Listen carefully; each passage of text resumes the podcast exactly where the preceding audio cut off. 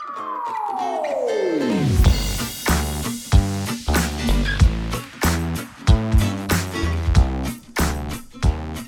again, and welcome to another episode of A Thousand and One by One, where each week we take a film out of the book, A Thousand and One Movies You Must See Before You Die, discuss it, analyze it, and ultimately decide whether or not it should be in the book. My name is Adam St. John. And my name is Ian Woodington. Uh, and before we get to our uh, Patreon pick this week, which is uh, Woman on the Verge of a Nervous Breakdown uh, by Pedro Almodovar, um, we'll give you some uh, some chit chat, some recommends. Um, Ian, I wanted to let you know because uh, our people who listen to our show and kind of follow us know that we just dumped a whole bunch of older episodes back on the feed, which um, I didn't I didn't realize were not on the feed, so now they are. And I wanted to I was just kind of poking through them, and I, I listened to maybe about the first 30 ish minutes of our Bringing Up Baby episode. And I think that was the episode where I stopped saying, I because in the intro I used to say from the wonderful book, A Thousand and One Movies You Must See Before You Die, and I took out wonderful because yeah. because I think after that movie I'm like, this book is not wonderful. There are a lot of shitty films in this book, and I'm gonna stop saying that it's a wonderful book. And it just tickled me. And I think we were also, it was around the time we were very pissed off about Magnolia coming out.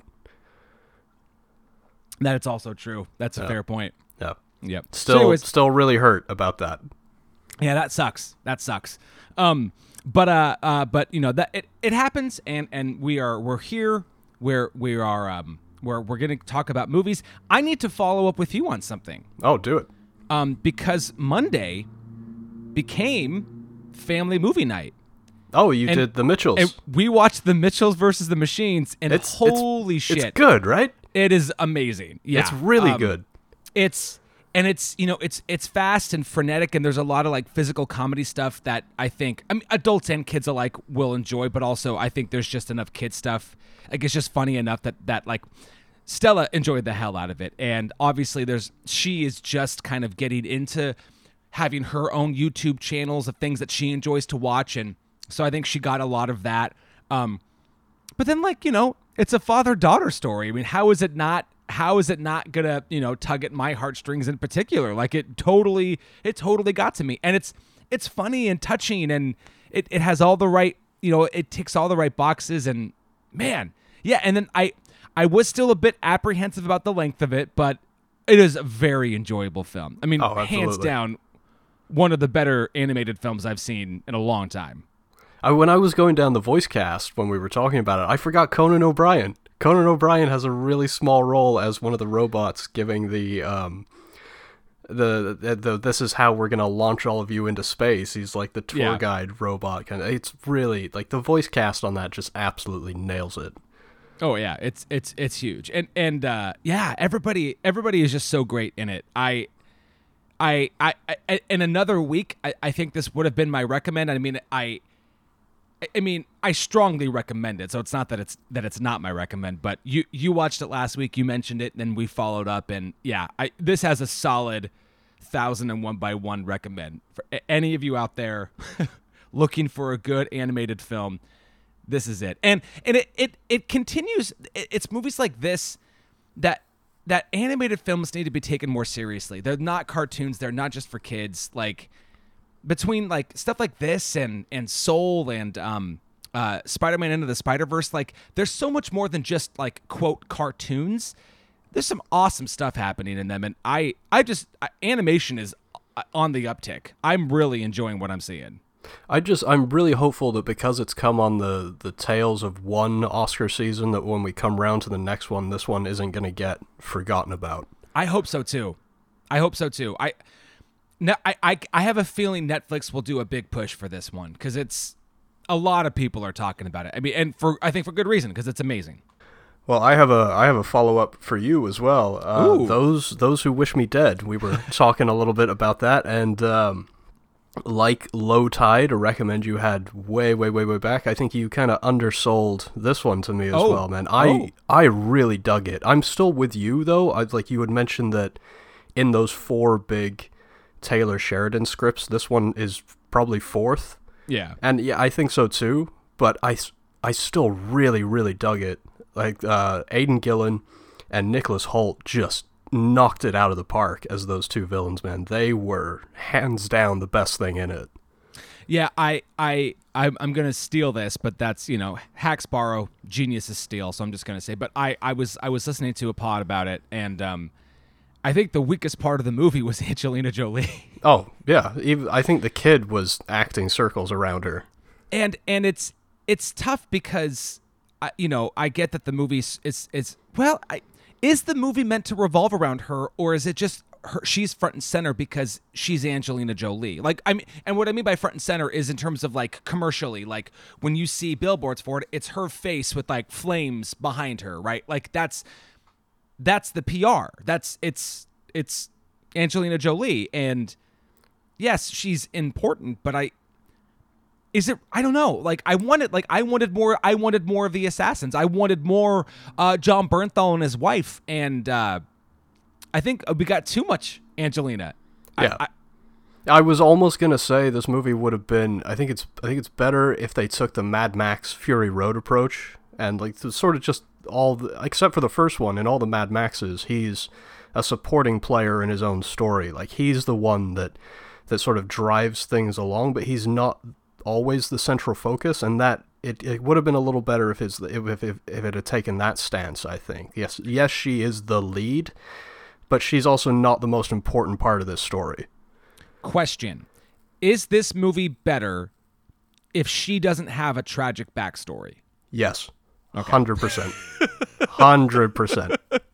Because it's like, oh, you, well, being a little bit spoilery here, you didn't get to save those kids, so here is another kid that you do have the potential to save. I don't think I'm being overly spoilery there. I no, think it's they no. they bring that up, you know, kind of towards the beginning, and she's got her death wish looking. You know, that was also kind of not totally ham-fisted, but there was a better way to do her whole death wish, don't give a shit kind of thing. Yeah, yeah, I agree. Also, I, mean, I don't I don't think she's the right choice. I think her and uh, Amy Adams. I also watched The Woman in the Window the same day. Super glad I did that one first because that is I, I heard hot that was garbage. not good. Yeah, okay. If okay. if her and Angelina Jolie had like switched roles, I think I think that would have served both movies equally as well. And Yeah. all of this, Amy Adams has done two poor ones in a row. I saw it on Twitter last week. People up in arms that Amy Adams had done two piss poor movies in a row, and oh, she needs a new agent, and oh, is her career in a downturn? Everybody makes a lemon. Sometimes Yeah. people make two in a row, and when you're an actor, you don't always have a lot of control over that. So let's calm the fuck down, shall we? Amy Well- Adams is like not even halfway through her career, and if you remember five years ago, Nocturnal Animals and Arrival back to back. So let's let's just calm down. Well, and I and she's she's on that short list of people with like five or six nominations and no win. Like she's and she's like in her in her 40s, like in her early 40s. Like she Yeah. is she yeah. Uh now now here's the thing too. Like as much as I I, I think I could safely say we didn't like Hillbilly Elegy, um the appeal of that movie, it's a bestseller directed by Ron Howard. Like yeah, sure, sign me up. And and I get from her standpoint too, look at the kind of character I'm playing. I get it. I mean, did was it uh critically successful no but it but there that was but if you go there's there is a certain republican um audience who prob who who did love that movie and uh really took a shine to it so uh it, one person's success is another person's failure you know uh you, you win some you lose some i don't know Yeah, absolutely.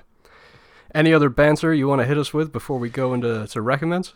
Well, I'm so more? glad that you brought up um, those who who wish me dead. Um, and I I because that would that was going to be the other one that I that I did. So I'm I'm good. I I'm I'm ready to move on All to right. recommendations. All right, uh, let's let's do it. I uh, I think I think I went first. Oh no, I I let us in last time. So if you don't mind, I'll go first this time. Is that cool? Let's do it. Let's do it. Uh, so I have uh, something a little newer, and when I say a little newer, uh, it had been in development for a while. Uh, they announced it back in 2015. Didn't start shooting until 2017. It had its premiere at Tribeca in 2019, and finally hit video on demand last week. Um, Christoph Waltz, big directorial debut. He's done a couple of TV movies, but this is like the big theatrical, or was I guess was supposed to be the big theatrical debut, but obviously now it's gone straight to video on demand. Is Georgetown, Uh, starring him, starring Vanessa Redgrave, Annette Bening. Uh, he plays this guy Ulrich Mott, who's a very shady German character uh, who's a, a ambitious social climber, and he's looking to get in with all of the DC elites. He ends up marrying a woman several decades older than him, the, the Vanessa Redgrave character, who is a, a renowned author and socialite herself, and he sort of uses her social standing to create this eminent persons group. And he gets all kinds of people like the former French Prime Minister and Robert McNamara involved. But really, I mean, he's he's a con man, and his uh, his his uh, Vanessa Redgrave's daughter is played by Annette Bening, and she's very suspicious of him, rightly so. It's based on a true story. It's actually based on an article from the New York Times with a great name, The Worst Marriage in Georgetown. And I don't want to be too spoilery because it is just like I said, it's been video on demand for like a week at this point. Yeah. Uh, but it's it's uh I saw somebody call it a, a modest film that people like to claim aren't made anymore, and that's exactly right. I mean, it is a very modest directorial debut. A very interesting choice, I think, for Christoph Waltz. I think he's fantastic in it. I don't know that this is necessarily the one to have attached his name to as director. But I mean, I was I was intrigued enough and interested enough, but I don't think anybody's going to be surprised by the ending, whether you know the true story or not. But it does yeah. have does have some interesting twists.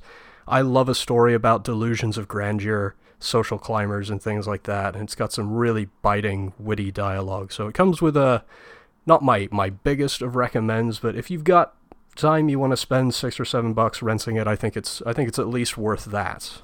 Nice. Yeah. I I mean yeah I did I.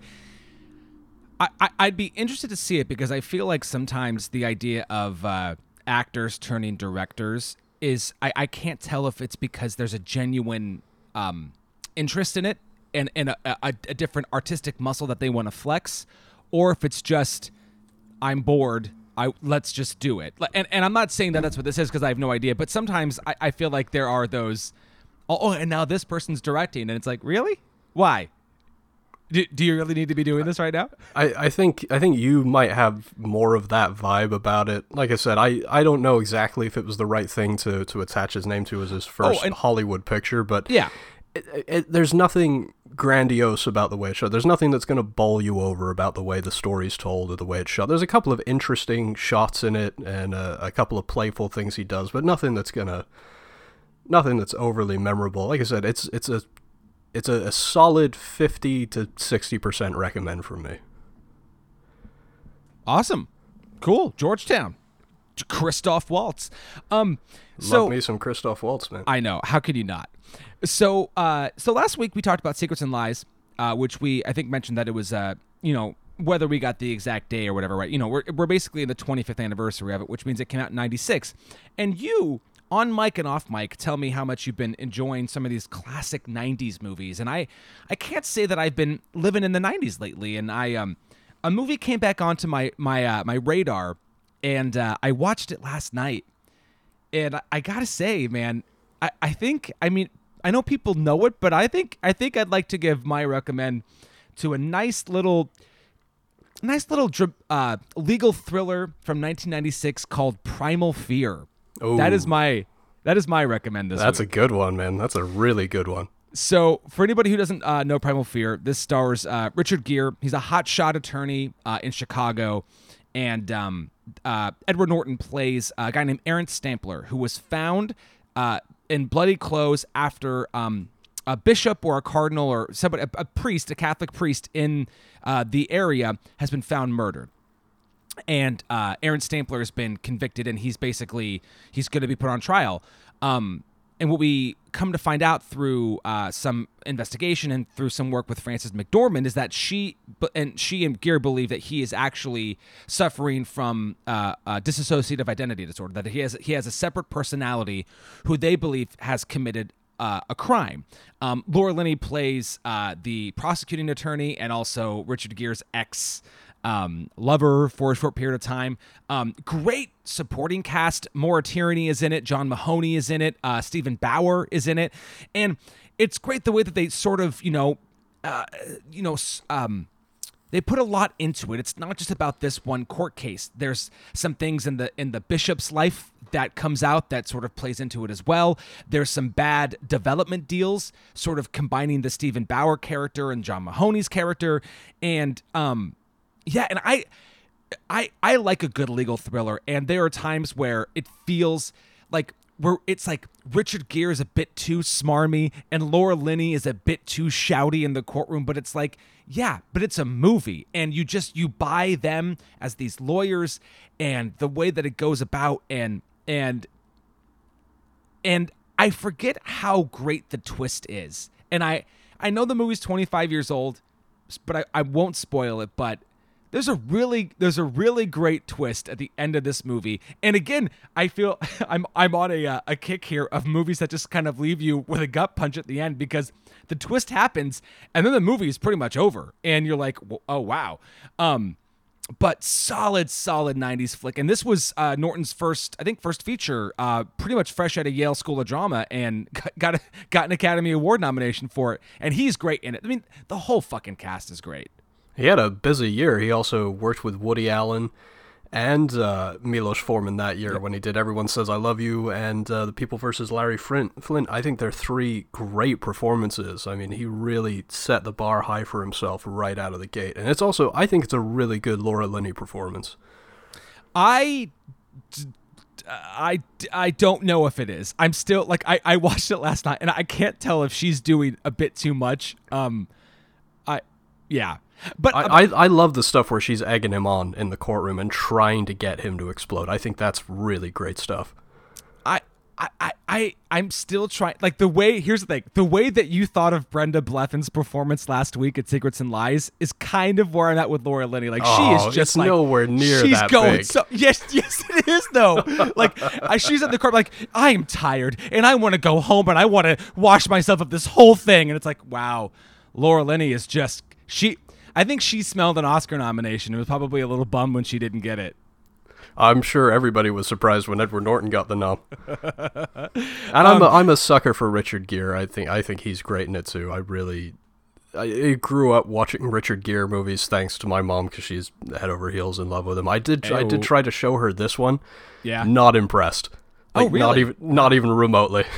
Yeah, I like not her type of film. She would she would rather put Pretty Woman on for probably the 80th time. Well, you know, he swears a lot in this one. He says that, that was her like 40 yeah, yeah he's that like that was her big deal. Yep. Yep. Does he have to swear so much? yep. And, and, apparently the answer is yes. Yes, yes he does. Yes, he does. Yeah. Um. So yeah, there you go. That's my. I finally get to recommend a '90s movie. Uh, and it's it's Primal Fear. Well, you got to keep your '90s courtroom drama thing going, you got to pop in a Time to Kill. That it, that is one that I have not seen. You oh you oh, dude, it's I've never um, seen Time to Kill. It's interesting. I mean, it's it's a bit long, but the cast will blow you away, and the the, the ending is. I think it earns its very saccharine ending. Okay. All right. Uh, and you well, and you get there, two Sutherlands for the price of one. Yeah. Yep. Uh, so so there you have it. We got a, like a new new movie with Georgetown and a uh, a 25 year old film with Primal Fear. Those our our recommends this week.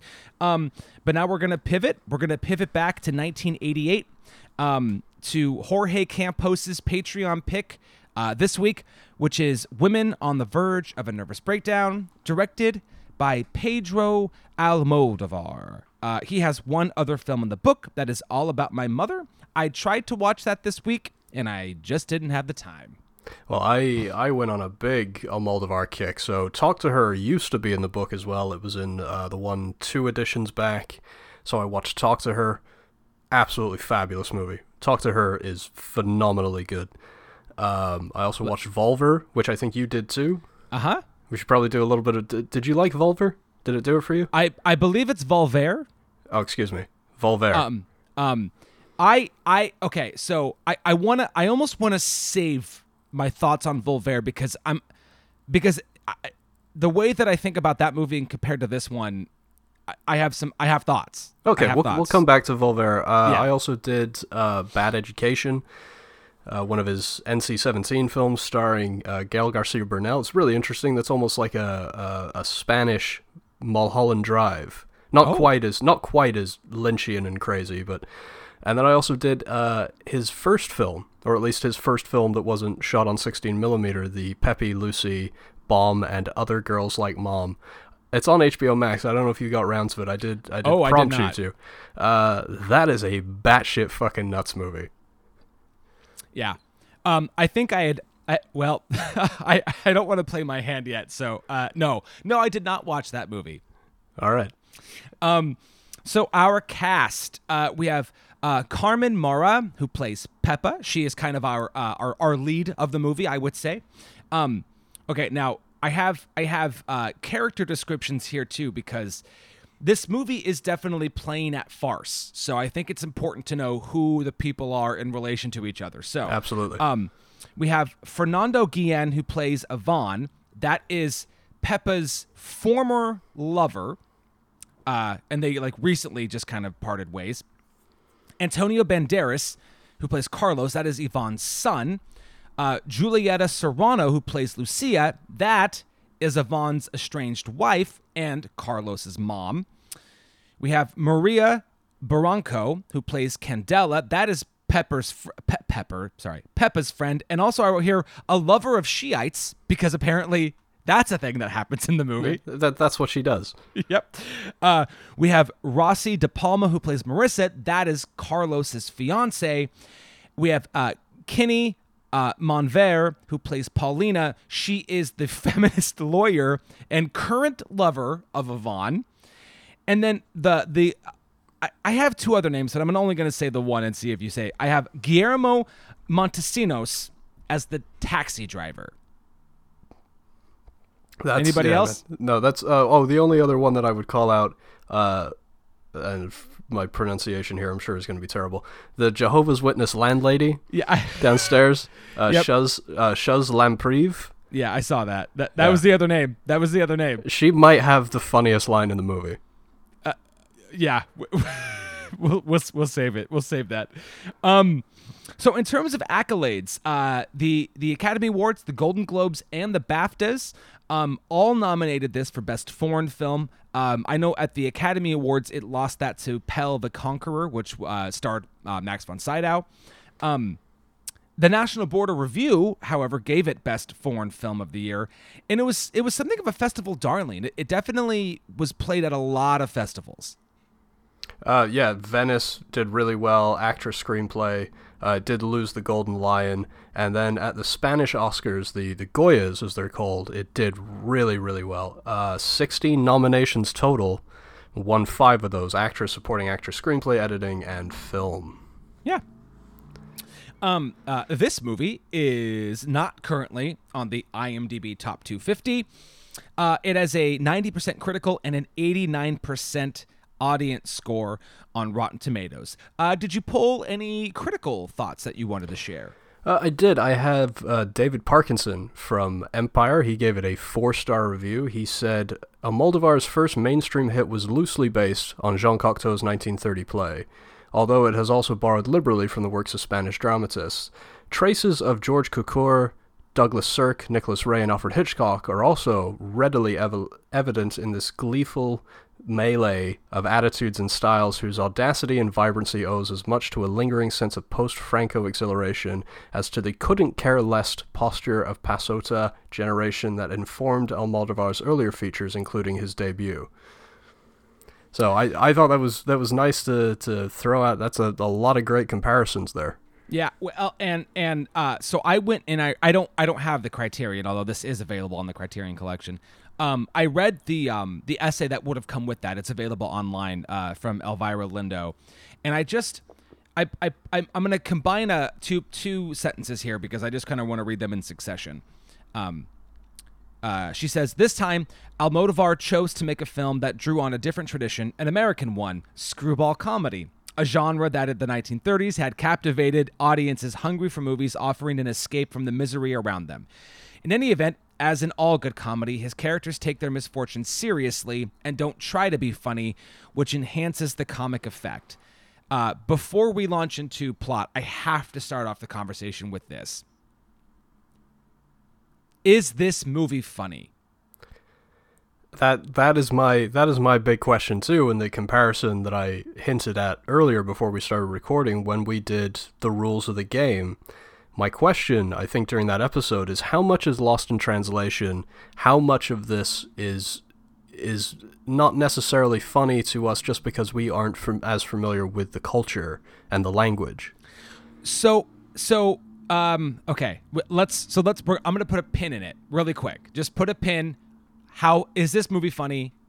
And because that'll that'll keep coming back up. So let's let's quickly just well quickly I don't know if it'll be quickly, but let's talk a little bit about the plot.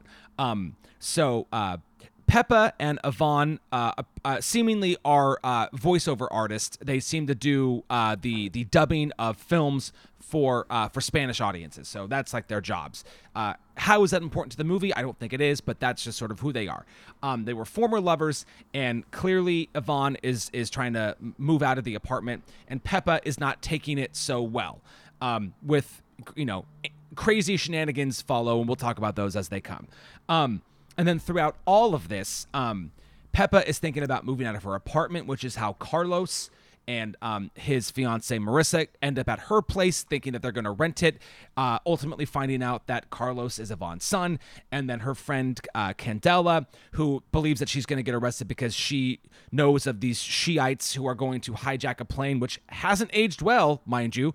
Um, and uh, and she thinks that she's going to get arrested for her involvement in that. And then uh, Carlos's mom, Lucia, who was is kind of married to Ivan, is like was in a mental institution, I think, uh, because she was didn't didn't handle the break well and basically blames her son for the shitty life that she has, and um and basically it's all like uh, who wants Ivan, who's gonna get Ivan, and ultimately it ends at an airport where we think Lucia is gonna shoot her her husband. And. uh Pepa saves the day, but doesn't need to be with Ivan, and she goes home, and we find out that she's she's pregnant because let's throw one more thing into the pot. It's yeah, it's a lot. It, yeah, and and I left out like other bits, the the whole taxi driver thing, and and all of that. Um, yeah, we'll but, get we'll get into the meat of it, but this is this is the part of the show where I ask you, Adam. Oh yes. Do you love List? I I love lists. I love list. Ah, let's hear it, man. Let's go. All right. Uh, I again, I'm I'm still I'm waiting for a movie that's going to give me the opportunity to do an alternative list, but I'm going to stick with a basic one. Uh, All good. Ryan Lattanzio from IndieWire in mm-hmm. October of 2019, he ranked his 10 favorite Almodovar movies. Okay. So uh, we're just going to run down this list. I don't know how many Almodovar you've seen. As I said, I've only seen five, so I, maybe it'll maybe it'll create some discussion. If nothing else, maybe this is a list just for Jorge, and he can tell us whether he agrees with this top ten or not. Exactly. I kind of had him in mind. I kind of had our, our Patreon in mind when I when I chose this list, and hope hope for a little feedback. Maybe he can tell us if these are worthy of the top ten or not. I love it. Uh, number ten, Broken Embraces from 2009. Penelope Cruz starring in that one. Okay. Uh, number nine, Law of Desire uh, came right before Women on the Verge of a Nervous Breakdown. This is 1987, and it's uh, Antonio Banderas in one of his very first leading roles, and it's a weird sort of love triangle with with two men and a and a trans woman, and there's like this whole stalker. As I was reading about Almodovar, stalkers are kind of like a reoccurring theme throughout his films. Sure. Uh, number eight, Live Flesh from 1997, with uh, Javier Bardem playing a paraplegic cop who, again, his wife is being stalked. So again, that that theme reoccurring there. Yeah.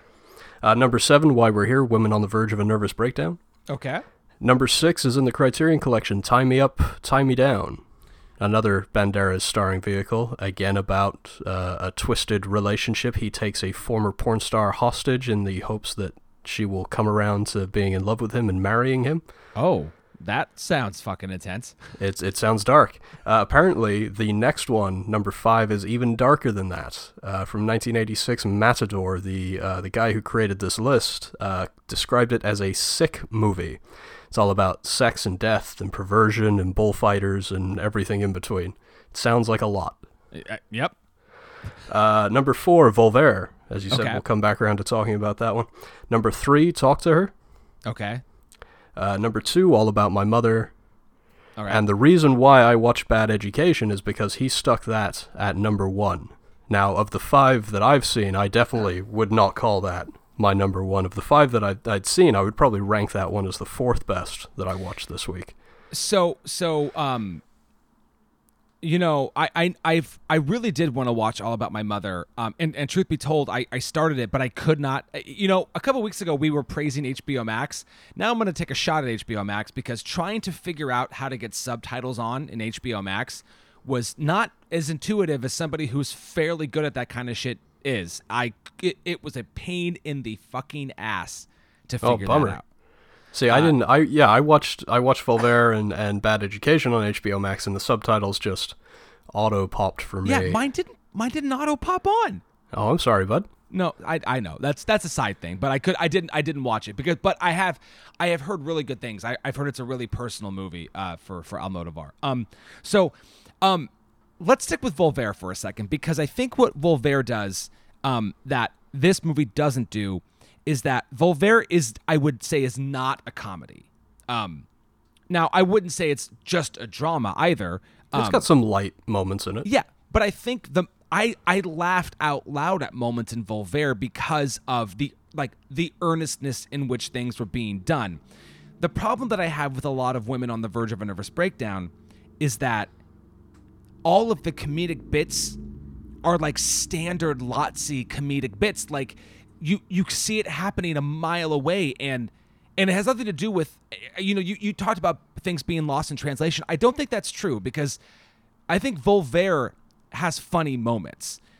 I think this one is trying very hard to be like a noises off kind of farce, like uh not mistaken identities, but like one person enters, another person leaves, and like now we've got all these people in the apartment, and there's there's a lot going on, and we've got to convince everybody of something, and and oh, and the gazpacho is laced with sleeping pills, and it's just all like the jokes are like so like we, I just I felt very ahead of the movie the whole time, and even though this movie is only 88 minutes, we've talked about this. Like this was for me, this was a long 88 minutes. I, I, I, I, I, just oh man, yeah, I had a hard I- time with this one.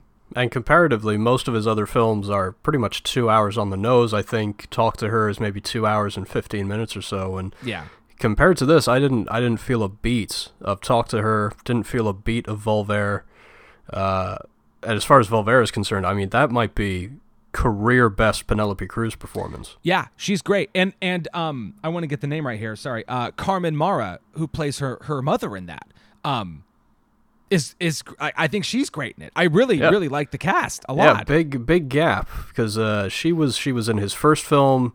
Uh, sh- obviously, she's in Women of a Nervous Breakdown, and then they didn't work together again until 18 years later with Volver. And I tried to find the reason why, and there's not a lot of information out there about it. It sounds like there may have been some tension on the set of Women on the Verge, but Yeah, the the only thing that I saw was that uh, apparently she she defined working on this movie uh, as a living hell.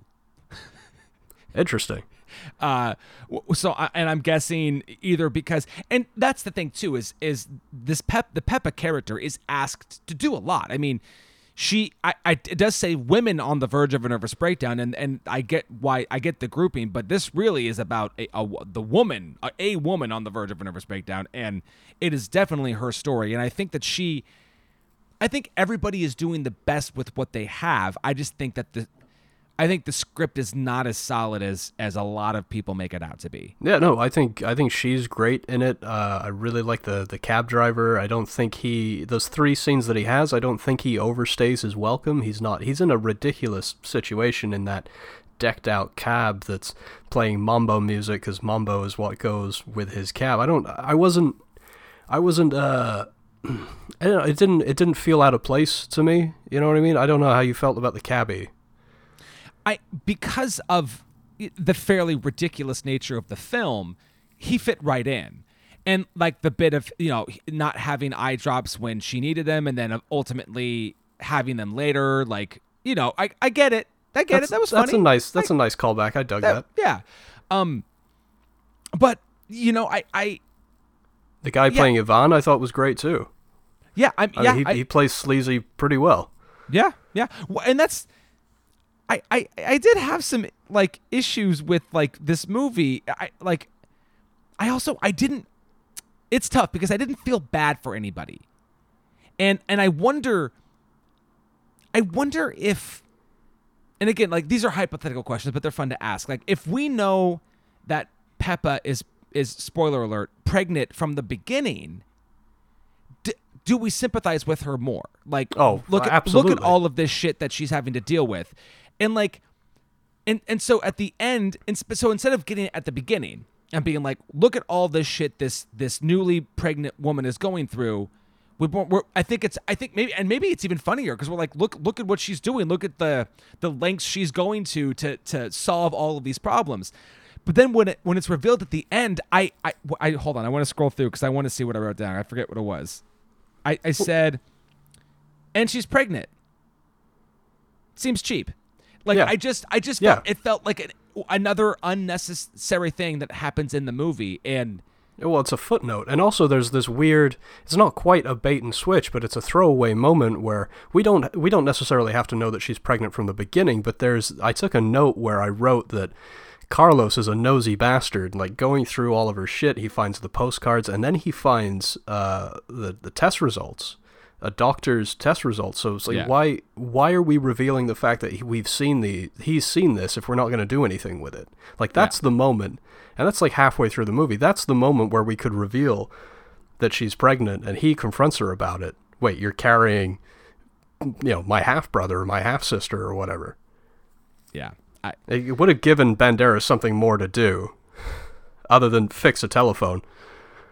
Well, yeah, and then I, so maybe I guess we could talk a little bit about um, Carlos and uh, Candela as uh, as Marissa's passed out on the chair, like the way he just starts making out with her, like, and again, I feel like this is something that is meant to be comedic, but to me, I just was like, dude, no, I don't, I don't think that's cool, man. Well, it's like father like son, isn't it? I think that was the note that I took at that moment.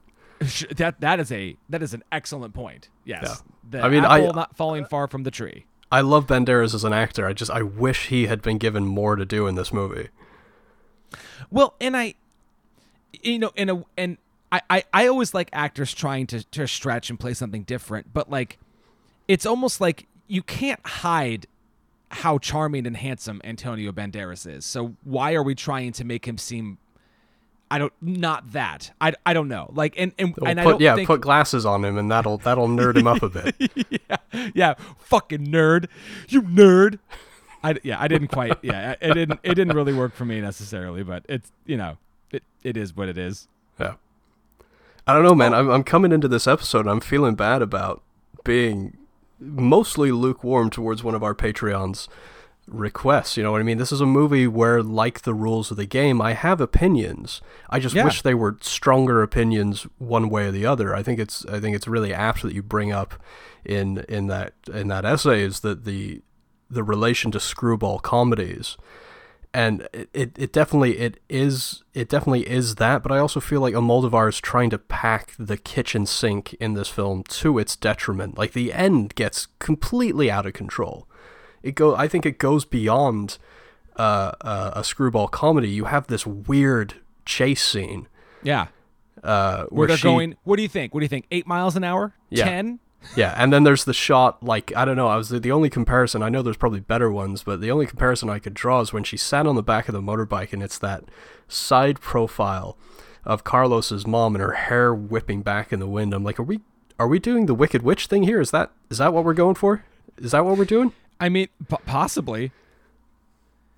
Uh, and like, so there was a line. Oh yeah, so I think this happens. This happens before the cops show up, but but um, but Lucia has showed up at the apartment, and I for, and I forget who says it, but there's the line, "Men, what's more important?"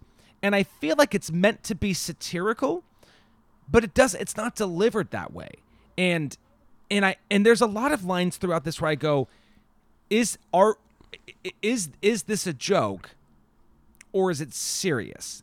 And like I, I i truly don't know. I think that for for me that's that's kind of the issue with a lot of this stuff is i can't tell if it's a joke or if it's serious. Based on the idea that everybody if everybody is playing it fairly seriously nobody's leaning into the comedy it's it's hard to know. Like i again like i feel like the uh, Lucia basically hijacking the the motorcycle, getting the guy to drive because she has a gun. Like I get that that is supposed to be pretty funny, and then it turns into this chase scene, and I feel like I don't know. I what you're you're so right. Like what's what's missing from her hijacking the bike and the same cab driver picking them up and chasing them? That's not funny because it should be because we've we've set these things up. We've set up the cab driver and he's back again and now he's chasing he's following somebody again and it's this ridiculous shootout with this woman in a pink dress and a gun. And yet I didn't find it funny at all. I was so baffled by it. Yeah, if it's going for the screwball comedy thing, we need. I think what we need is for somebody, as you said, to lean into the comedy. We need a Groucho Marx character, like from the Marx Brothers, kind of giving us the old wink, wink, nudge, nudge thing, or even like something we did recently. We did the Philadelphia story, and help me out with the the uh, the character, the the the the photographer that comes with uh, James Stewart, the one who's always got those those snide, those great bits of snide dialogue. We almost needed one of those, somebody to like go off and like out of the side of their mouth, kind of give us that sort of the, the, the almost the running commentary. You know what I mean? Oh yeah, absolutely. Um, that's uh, uh, uh the the Ruth Hussey character. Um, yeah, yeah. Uh, Liz. Yeah, Elizabeth. Um, yeah, that would have been. I mean, yes, yeah, I I agree. Um, and and in in a way, I almost feel like that's meant. I feel like that's it. That they're almost trying to make Pepa that character, but it's you can't have the main character be that. Like I don't. No. I don't think it works that way. No, no, because we have to. We have to be invested in them. It's their story. So now we need that side character to provide us with the snide jokes and the commentary. Well, was something else that really kind of I don't know rubbed me the wrong way was the the Candela's attempted suicide scene and then when she changes her mind and then she slips and then they have to pull her back in like that that's just another that's just another beat that that is just tonally odd in a in a film that is uneven and tonally odd throughout. And and again another reason why I wanted I, I you know Volver is kind of this running track through hand is that Volver is tonally all over the place, right? You've got this whole like, is there is there a, a, a, a, the spirit of their mother living in this town, which sort of leans into this sort of like the the spiritual, supernatural kind of thing. You've got the seriousness of what happens to um, uh, Penelope Cruz's daughter in the movie, and what happens with uh, husband father character, and I'll, I'll be vague there because because people hasn't seen it, but you know what I'm talking about. Yeah, yeah. Um, but then ultimately, her having to deal with the consequences of that event are are kind of funny because just of, of how she's having to deal with it and the earnestness of that and then and then I, I found I actually the way that it like the next day it's like oh yeah I'll cater your event I'm good I'll, yeah you you need how many people fed yeah you got it I was yeah like, when there when just... there's a body like 20 feet over there yeah. yeah. and and the whole story about I one of my favorite moments of Volver. So I I swear to God we'll come back to this, but where Penelope Cruz uh, starts to cry because she's at her sister's house and she swears that she can smell her mother's farts because they were so distinct. And the, and like and I, again I want to be vague but like that was touching and funny. It was this really yeah, yeah. awkwardly great moment because it was all over the place, but it it there was a there was a singular focus and I I I don't know. I I you know we we talk about uh like you know especially with with filmmakers who have made a lot of movies and have like one or two in the book. Like I know we've discussed at length about I think uh, the Coen brothers only have two films in the book, and one of them is Raising Arizona, which I just don't think is right. And that just can't be right. I have nothing against that movie, but that cannot be one of them. Um, so you know, I just wonder is if there's something about um, when it came out or like if i mean what are, are are we missing it because we were only like we were just wee babies when this came out? Like what are we missing? Because i don't know if it's a i don't think it's a a cultural thing. I don't think it's because it's in another language. I just don't is there something that we're missing?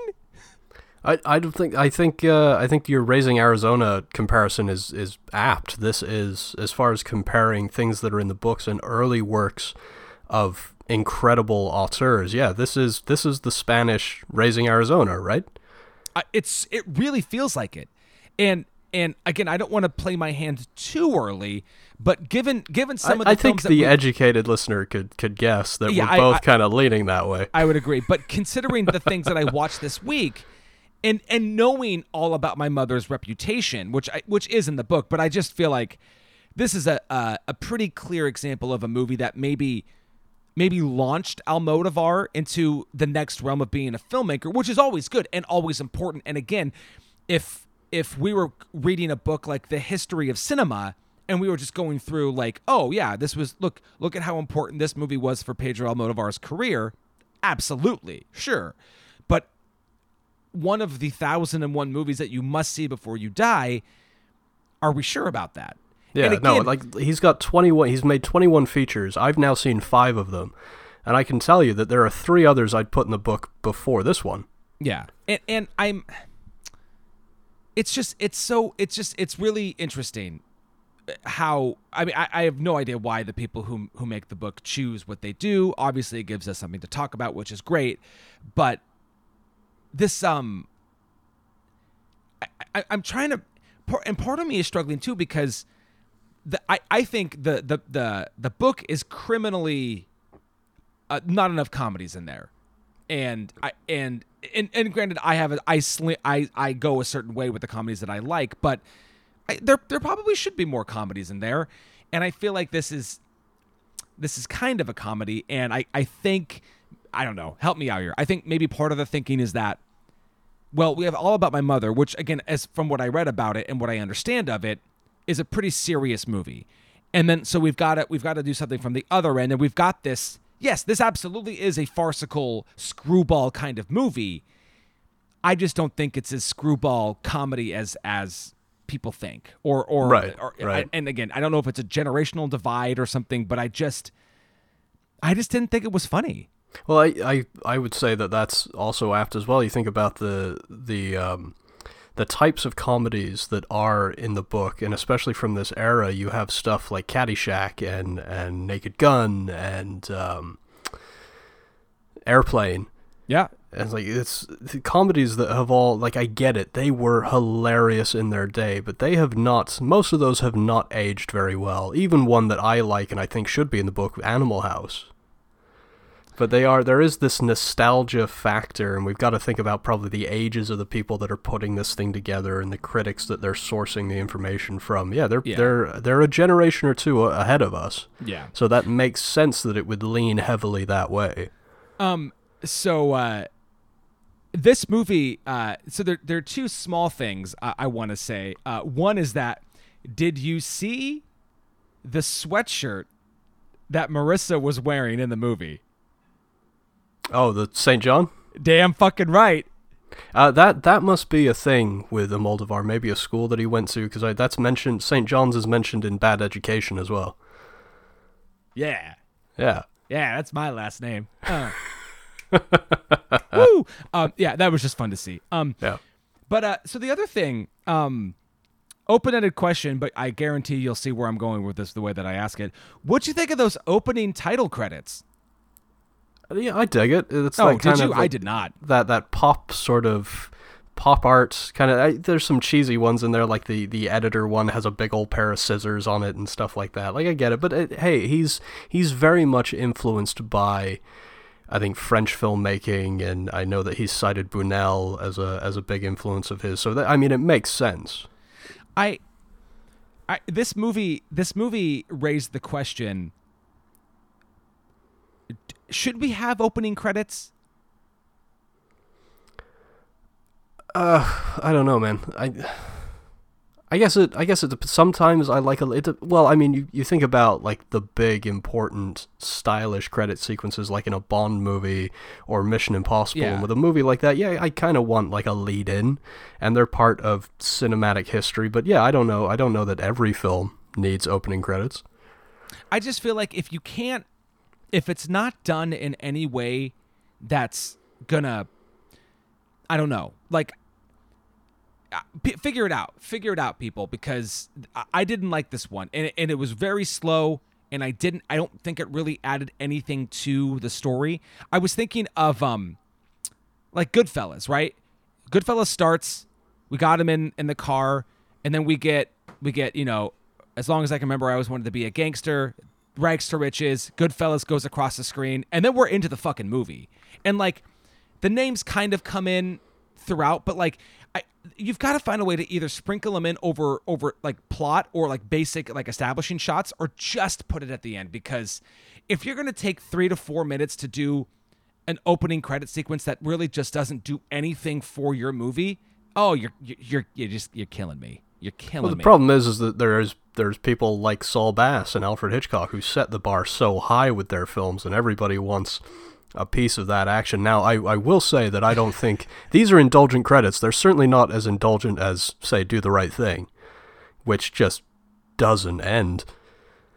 Well, and and even then though I feel like I I get I understand you know wanting to let that song play throughout. I part of it's too because uh, a couple nights ago we watched. you, I guarantee you know who picked this movie. So we watched Insidious Chapter Two, Okay. and there's there's a, there's like a cold open, and then there's like a three and a half minute credit sequence, but the credit sequence is all like little little clips of things that happened in the first movie. But we don't it's like we don't need that. And i can't tell if it's like we just don't trust the audience enough to remember what happened or or what but it's like no no we we got all of we know all of this we we know everything and then like the worst part was like a lot of that was rehashed in the movie and it's like but you already why did you allude to it in the credits what are you Yeah, no, what are it's it's called Chapter Two. I mean, you think you wouldn't you wouldn't just open up a book and start it at right Chapter in, yeah. Two? No, you would see the first one. I don't know, and that was a bit tan- tangential as well. But I just, I don't know. I, I, there was a lot. And did you get any? Did you get like any eight and a half vibes from the opening? Oh, absolutely. When he's when the black and white sequence where he's walking by, Ivan is walking by and he's saying "I love you" to to every woman who passes. I thought that was kind of fun and, and clever and cheeky. But, but, uh, I mean, yes, I get it. It's a blatant homage and it is fun. But to what extent? To what purpose? It never comes back into play, or is it just the illusion of like this is like the our Guido of the film? Is that Or is this that is it? this is how this is how she must see him. She perceives him to be, and she is an actress, so she must she she has a love of film and television. So maybe she's a big fan of of. Uh, why am I blanking on the name of the director from Eight and a Half? Fellini. Oh my God, Fellini! Thank you, Jesus Christ! I got to turn in my cinephile card now or something. no, don't, don't. It's okay. you don't have to do that. Um, so yeah, maybe that's just like how she's framing him. I don't know. I liked it. There were. I, I'm not gonna shit entirely all over this movie. I think. I think Almodovar has an astonishing eye. His framing is wonderful. His use of close-ups is fantastic. They're almost Edgar Wright-like. Sure. Yeah. Yeah, I, I I liked the use of close-ups in it. I I think his films his films really pop. His use of color, even as far back as this in '88, is pretty incredible. No, and, and I, I totally I, I get that too. I, I, I think uh, there's a there's a vibrancy even in some of the his darker movies and darker moments that you know the it, the the subject or the material at that time might be dark, but it's it, it'll be in a brightly lit room with with lots of colors. Yeah, that's Yeah, absolutely even even when Talk to Her was in the book, and I really like Talk to Her, so I'm not shitting on that. It does have some very challenging stuff in it, but based on the two and formerly three of his that used to be in the book, I would say that the softer options are in there. I mean, I, I ran down that list of the top 10 with you, and there sounds like there is some dark, deep seated, nasty shit in there. And I'm not saying that that's all that has to be in the book, but I feel like there should there should be some more challenging things in the book. I mean, the, the cook, the thief, her wife, uh, his wife and her lover is in there. Yeah. And there's there's not that's a very unique film. There aren't a lot of other films in the book quite as as piercing and as challenging as that. Well, and and that's the that's the thing too. And I feel like again, if we if we want to be literal about the book, right? A thousand and one movies you must see before you die, right? Take something like, I don't know, um, what's a what's a decent comedy? Like not over the top, but just like yeah, that was funny. Oh, that's that's in the book? No, no, just in general, just in general. Oh, I don't know. Like we've talked about Hangover and how we think the first one should be in there. Great. Well, and even, but and I can even that, that was kind of a catty thing too. But like, yeah, I like Hangover's a great example, right? Could it be in the book? Sure. Do you have to see it before you die? No, probably not. Probably not. But then you think of something like that's that's intense like like something like, like like an I Daniel Blake, which is dramatic, or something like Cronenberg's Crash, or like something something that was really gonna challenge you and make you go, whoa, what like wow, like what some of those like one and duns where it's like you may never want to watch this movie again. Isn't that kind of the point though? But you saw it, and maybe it instilled something in you, or you learned something, or there was something about it that just was like, I I don't know, gripping in one way, and and uh, it, the book does feel very safe. And and yeah, if you just look at how many films from the 30s, 40s, and 50s are in there, you'll know exactly what we're talking about. Yeah, absolutely. I would say even even based on the description of something like Live Flesh or Matador, I would say, hey, maybe put those in there. Maybe put something that's going to really force you to go to some places you may not want to go. Yeah. Yeah. Anyway, yeah, I think we're are we I, I, I feel like we're we're kind of beating around the bush. It's a little bit of a shorter episode, but do you do you have a favorite scene or shot? Oh, there's there's the question of the hour. I do like the shot uh, very early in the movie where we get to the studio and we're establishing her job where we come in through the projector room and we look down through the little glass window at the recording booth. I think that's quite good. And as I said, the use of use of close-ups when she faints and the camera is looking through her glasses at her. I think that's quite good too.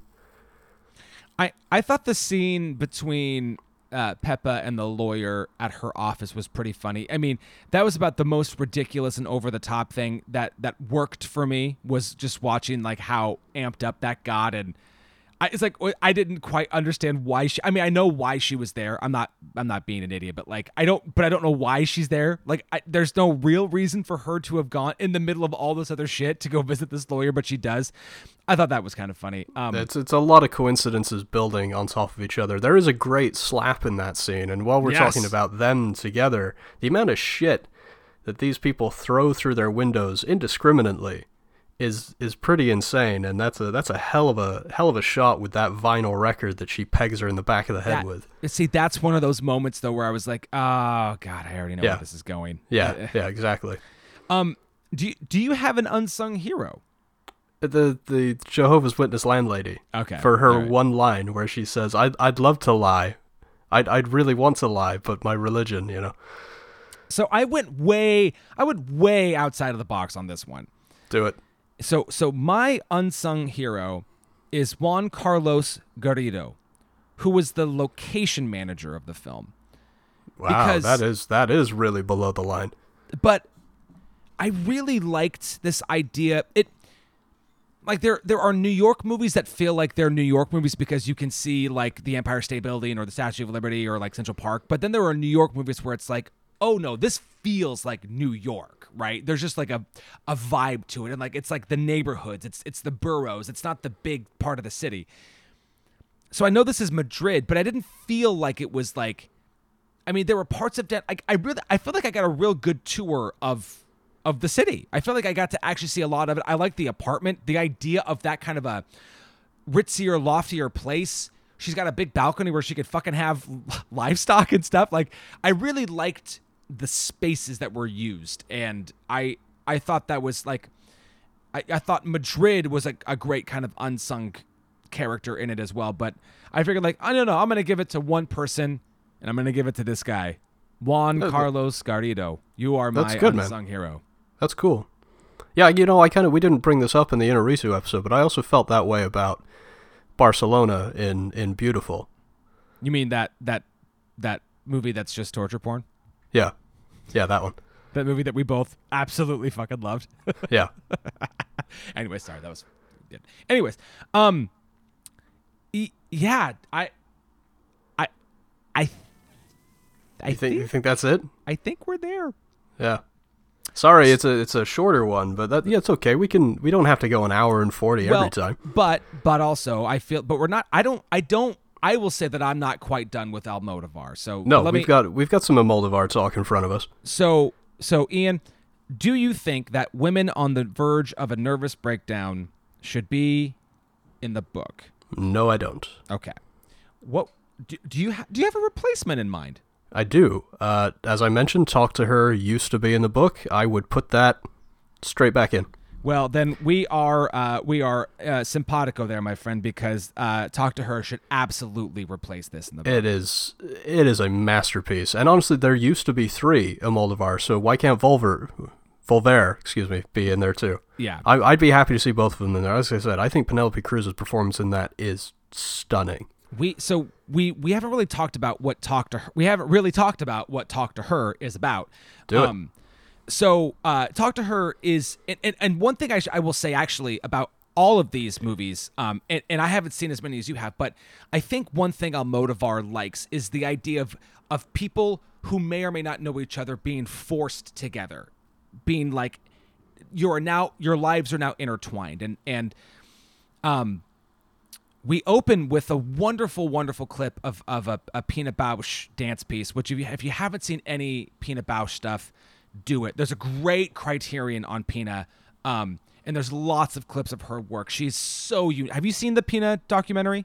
I haven't. Oh fuck, man, it is wonderful. Her her style, her choreography, her her her dance is just amazing. But anyway, that's the those are the dance pieces that uh, at the beginning and at the end that you see. Um, anyways, though, um, uh, are there we have a, a, journalist guy and a nurse and they're sitting next to each other and and we, they don't know that their their lives are going to be inexplicably linked from this point on. But basically we have a journalist guy who um, decides that he wants to write a piece about this female matador and they ultimately end up dating and uh, one one uh, there's a moment where she's in the, the bullfighting ring and uh, a bull gets her and she goes into a coma uh, which is how uh, the nurse that he was sitting next to comes back into his life because he is a nurse dealing with a coma patient at the same hospital, and they start to find out more about each other. We find out that the the male nurse taking care of this other um, uh, patient who's in a coma lives across the street from the stand studio. He actually knows her. He basically is in love with her.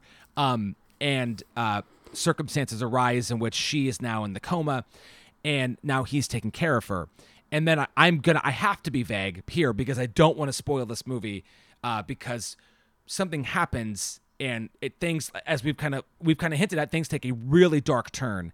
And um, we, I think well can we I think can we safely say that the the nurse goes he, he ends up in jail and uh, the journalist has to kind of the journalist is basically his only friend uh, throughout these these kind of tough times. And I don't know it is such a unique personal, interesting film about about not the not the greatest people in the world, and yet you are fascinated with watching what they do and why they do it. And and again, not not everything they do is right, and and they are they are troubled protagonists, but it's a fucking it's just a really interesting movie. So I mentioned Inarritu just a moment ago in our, our Inarritu ranking episode. You know, Talk to Her was everything I wanted 21 grams to be. Sure. Yeah. That, that was that was like the compare. This is a more concise, uh, much more I think unique, a better performed, uh, just a more engaging 21 grams, and it's it also has a bit of the use of of you know cutting back and forwards in time, but it's it's when it's done, it's not done arbitrarily. It's done with a points point and a purpose. And and Almodovar still gets to be quirky and unique with the the silent film within the movie, the the Shrinking Man. Yeah, that's uh, that's something else. That is a that is a weird little moment, and it's not and it's not bad, but it's like Almodovar still gets to kind of flex that weird quirky muscle of his within the movie. Um, and I think I think I think that our two leads are incredible. I think they are incredible. Um, yeah, and absolutely. what a like a and I usually I usually hate I feel like moments of music within movies rarely work. Where like we have to listen to music that our our pe- the people in the movie are listening to, but that moment between our journalist and the bullfighter when they're listening to that guy sing on like the patio, it's like a small party or something. Like I was enraptured by that guy yeah. singing. I just yeah. I was just so I was so into that moment. And I here's the thing, I wanted to hate talk to her because you know me and you know that I love best original screenplay. And I was just like, I don't know. I was offended that this movie won when I was like 17 years old. I was like, no, not this movie. And I'd never seen it, of course. And then I, I finally watched it and it just, it shut me right the fuck up. And, and what, what was it? I, what I was it up that. against? Um, so I think that was uh, so one of them was my Big Fat Greek Wedding, which ah, Yeah, no. not good. Not Um, good. I, I think Gangs of New York actually had an original screenplay um, nomination. Far from Heaven, and I uh, I think Y Tu Mamá También was also nominated for Okay. original screenplay right. that year, which I also really fucking like. That movie Yeah. is also good. Um, yeah, I'd say talk. I'd say talk to her is the clear winner there. And and now again now now that I know this right now that I've like seen it and actually now I've seen it three times because I that movie is just it's so good. Well, And thank so- you for pushing me to to watch it this week. You are very welcome. I wasn't sure if I'd get a chance to rewatch it, um, just because I I know I'd seen it, and I based on my feelings of Women on the Verge of a Nervous Breakdown, this was probably always going to be my my replacement. And yes, just kind of how we talked about uh, last week with Mike Leigh, and even you know like some of these directors we've been talking about as as we've been trying to make a concerted effort to do directors we haven't done before on the show. My my Mike Leigh familiarity is not as high as I would like it to be. And that same thing goes with Pedro Almodovar. Now, I've seen a few of his films, which is better than just saying I've only seen this one. And I'm sure I will like some of his others and not some of them as well. But Talk to Her is so worthy of being in the book. And I, I, I think they took out the wrong one whenever they Oh, absolutely. change. Yeah. Well, and now he's I forgot to mention in the in the meat of the show, he's gone back and he's taken a look at this story, this play, the Jean Cocteau play again. He's done a 30-minute short based I think more directly on the play The Human Voice. So, I mean, it's it's obviously a, a subject that he's he's passionate about and I'm I am actually I wish I had had the time to do it. I'm curious to know if the if the 30-minute short improves upon anything that he was you know, trying to say in Women on the Verge. And again, another shout out for HBO Max. If you're an HBO Max subscriber, uh, there are at least 10 of his films on there. So if you're a Moldovar fan and you need to either see these things for the first time or revisit them, you're absolutely going to get your money's worth. I'm definitely curious to go back and see some of these other darker films. I don't think Matador is on there, but Tie Me Up, Tie Me Down is. Yeah. That I, I'm going to say of, of the ones you mentioned, that one intrigued me the most, I think. Yeah. Yeah. Matador sounds. I mean, when anybody describes something as a sick movie, I mean that kind of the, the little little light goes off in your brain and go, well, I've, I've got to see this, if for nothing else, to judge what your level of sick is versus mine, and discover if I am really that fucked up person I think I am. I do that too. That's so that's great. That's great. Um, well, so so there you have it. That is a, it's a no from both of us um, on Women of the Verge of a Nervous Breakdown, but we both think that another Almodovar film should be in there. We go with Talk to Her, but of course, as always, we want to know what you think. Have you seen Women on the Verge of a Nervous Breakdown? Where does this rank in terms of your own personal Pedro Almodovar rankings? We'd love to know. So please find us on Facebook and on Twitter. Hit us up. Um, and this was a this was a Patreon pick. So if you would like to pick a film that we do an episode on, just go to patreon.com slash a thousand one by one, join up three to five bucks a month, and you can pick a film that we talk about on the show. Um, you can listen to us on Spotify and Stitcher, Google Play, all those great places. Sorry, I, I thought were you going to say something? Oh, I was just gonna give Jorge another shout out, just a thank you for picking this movie, man. Yeah, I don't. I don't. Again, it's another one. I, I'm. I'm sorry that I didn't like it all that much, but I definitely don't regret watching it. No, I don't either. And it really, I the Almodovar discussion was was great, and I was actually Yeah. I was ex- I was excited about the overall discussion because the other two of his I watched this week I, I thoroughly enjoyed. Yeah, I if for no other enjoyed. reason, it got me to watch a whole bunch of his stuff this week. Well, and that's a great that's a great segue into talking about next week because we are doing I think our our final definitive director ranking of the year. Uh, we are doing our first female director. Um, I think uh, I can't speak for you, but I know I've been slowly chipping away at watching them. Um, I'm, I'm a little. I'm a little behind. I've only done one so far. I, I've I've seen I've done I've done three, and two of them were two of them were new. And I, I- this is this will be a this will be a fun chat. I will say. Yeah, no, I, I, well, the, I, uh, to beat around the bush a little bit more, I, I watched her very first film, which I had not seen before. It was very, very, very interesting directorial debut. Yeah, I'm very I- excited to talk about it. Me too. Me too. Uh, but until our mysterious next episode, uh, I am Adam, And I'm in. and we will see you next week.